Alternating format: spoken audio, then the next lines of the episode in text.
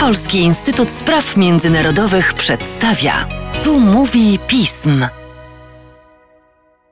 Tu mówi pism. Przy mikrofonie Mateusz Józwiak, a wraz ze mną nasza analityczka oraz ekspertka do spraw obszaru nordycko-bałtyckiego Kinga Dudzińska. Cześć Kingo. Cześć Mateuszu. Spotykamy się dzisiaj, by porozmawiać o Szwecji, a dokładniej o rządzie tego kraju, bowiem od kilku miesięcy mamy do czynienia z wyraźnie niestabilną władzą u naszego zamorskiego sąsiada. Warto przy okazji wspomnieć naszym słuchaczom, że zaledwie za kilka miesięcy mamy wybory w tym kraju. Kingo, co stoi za obecnym stanem rzeczy? Skomplikowana sytuacja polityczna w Szwecji tak naprawdę ma swoje początki dość dawno, bo właściwie chwilę po poprzednich wyborach parlamentarnych. A obecnie został powołany nowy rząd Magdaleny Andersson ze szwedzkiej socjaldemokratycznej partii robotniczej, który sprawuje władzę od końca listopada ubiegłego roku. Pewne nowum, jeśli chodzi o funkcjonowanie szwedzkich władz, w tym wypadku polega na tym, że jest to rząd jednopartyjny. Andersson zastąpiła Stefana Lufena z tej samej partii i powołanie tego nowego gabinetu odbyło się również w dość skomplikowanych okolicznościach, ponieważ Andersson jest po raz drugi premierem. Pierw otrzymała wotum zaufania 24 listopada, wówczas jeszcze stworzyła rząd w ostatnich latach przynajmniej jakby tradycyjnym koalicjantem, czyli z Partią Zielonych. Natomiast ze względu na skomplikowaną sytuację parlamentarną i układ sił w parlamencie w Riksdagu, o, o czym powiemy za chwilę, okazało się, że nie udało się rządowi przegłosować własnego budżetu. Został przegłosowany budżet z poprawkami opozycji i wówczas Partia Zielonych zdecydowała się na wystąpienie z koalicji co spowodowało jednocześnie to, że sama Anderson pod, e, podała się do dymisji i zaledwie w pięć dni później po raz kolejny e, podjęła się próby stworzenia nowego rządu i to się już mm, tym razem udało, ale tak jak wspomniałam, mamy do czynienia obecnie z e, rządem jednopartyjnym tworzonym przez wyłącznie socjaldemokrację szwedzką. Natomiast cały pad polityczny i ten dość skomplikowany układ sił w parlamencie jest efektem przede wszystkim z jednej strony dość tradycyjnego rozdrobnienia szwedzkiej sceny politycznej, ale też z drugiej strony długookresową niemożliwością zbudowania koalicji większościowej. I tak jak mm, powiedzieliśmy już na początku, ta sytuacja ciągnie się już od 2018 roku, kiedy odbyły się uprzednie wybory parlamentarne i wówczas e, największe ugrupowanie opozycyjne wobec SAP, czyli liberalno-konserwatywna umiarkowana partia koalicyjna, nie przejęło władzy, ale to wynikało głównie z tego, że nie chciała i nie chce nadal opozycja w Szwecji rządzić e, z skrajnymi szwedzkimi demokratami, ugrupowaniem, które reprezentuje między innymi bardzo antyimigranckie stanowisko. Dlatego wówczas Lufenowi udało się po raz kolejny zbudować koalicję z Zielonymi. Jednocześnie nawet e, ta trudna sytuacja i kryzys rządowy, do jakiego doszło w listopadzie, to był kolejny kryzys rządowy, z którym Szwecja się zmagała, ponieważ Lufen w związku z tym, że e, opozycji nie udało się przejąć władzy, powołał ponownie rząd mniejszościowy, ale z Partią Zielonych właśnie.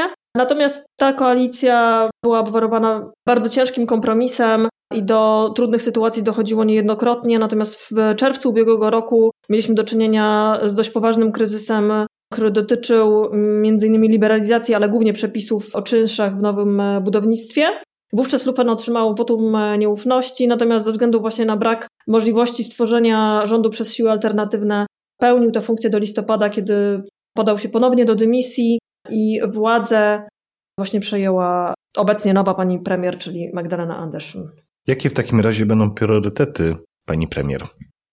Gabinet Anderson został powołany w dość trudnym okresie. Po pierwsze, mamy tu na myśli, tak jak e, wspomnieliśmy już, e, kryzysy rządowe, które wynikają z e, pewnego pada politycznego i układu sił w szwedzkim parlamencie. Po drugie, oczywiście, Szwecja również zmaga się z koronawirusem i tutaj też szwedzkie władze w poprzednich falach były dość powszechnie krytykowane, choćby na forum Unii Europejskiej za zbyt liberalne podejście do zarządzania kryzysowego które właściwie skupiało się w poprzednich latach na tak zwanych dobro, dobrowolnych zaleceniach i objęcie władzy przez Anderson zbiegło się z publikacją raportu, który oceniał działania rządu, jeśli chodzi o to o zarządzanie koronawirusem i walkę z pandemią. I ewidentnie w raporcie stwierdza się, że e, sposób postępowania i zarządzania e, był zbyt powolny i niewystarczający, i kroki, jakie podejmował rząd, sam z siebie były nieadekwatne do, do zagrożenia i groziły zbyt ryzykownym nadwyrężeniem systemu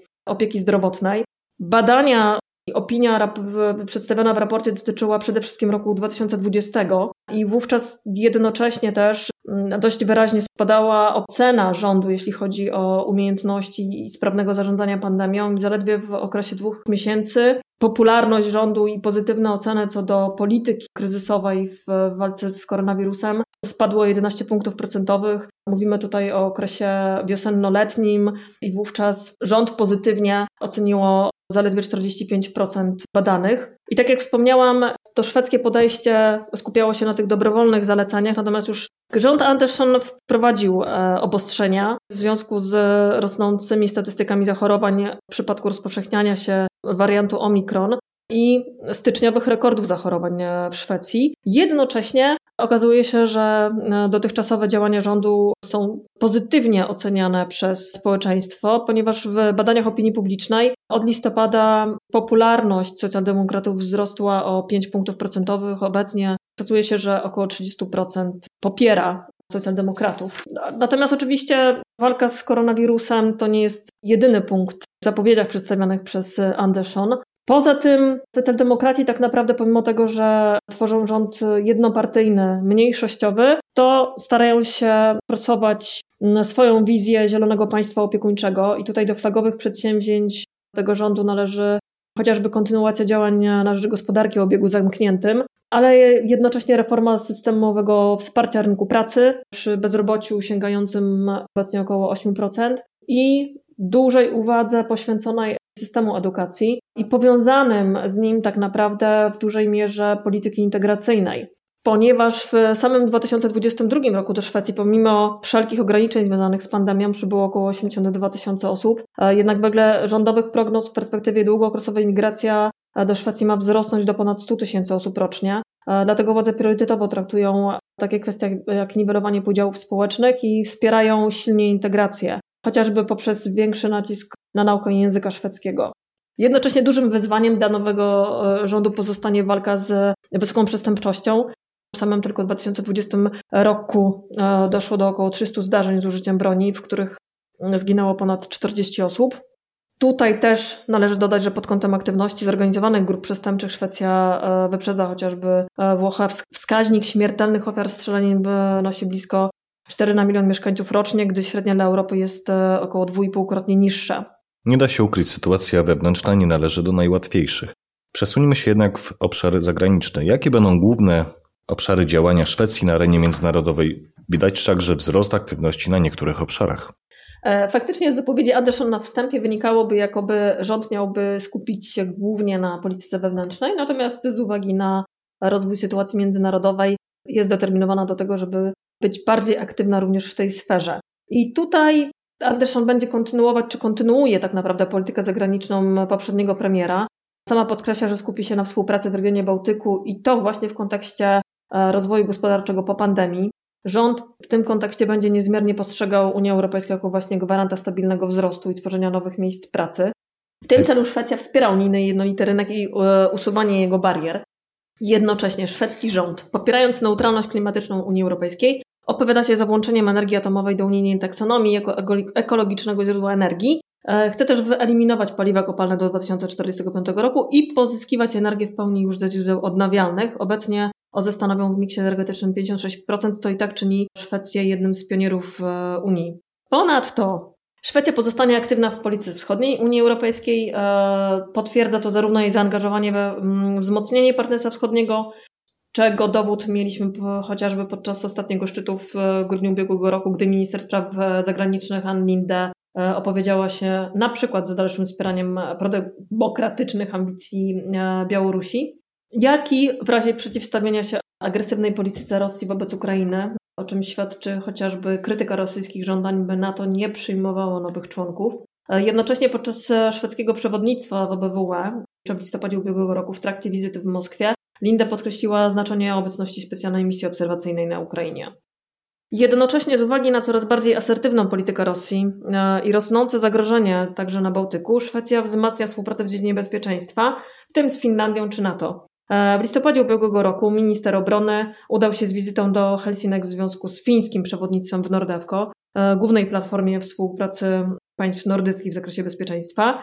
Z kolei w styczniu, po spotkaniu Lindy i fińskim ministrem spraw zagranicznych, Havisto, sekretarz generalny NATO Stoltenberg potwierdził wspólne przestrzeganie, postrzeganie zagrożeń ze strony Rosji. Biegło się to z podwyższeniem przez Szwecję gotowości bojowej na Gotlandii.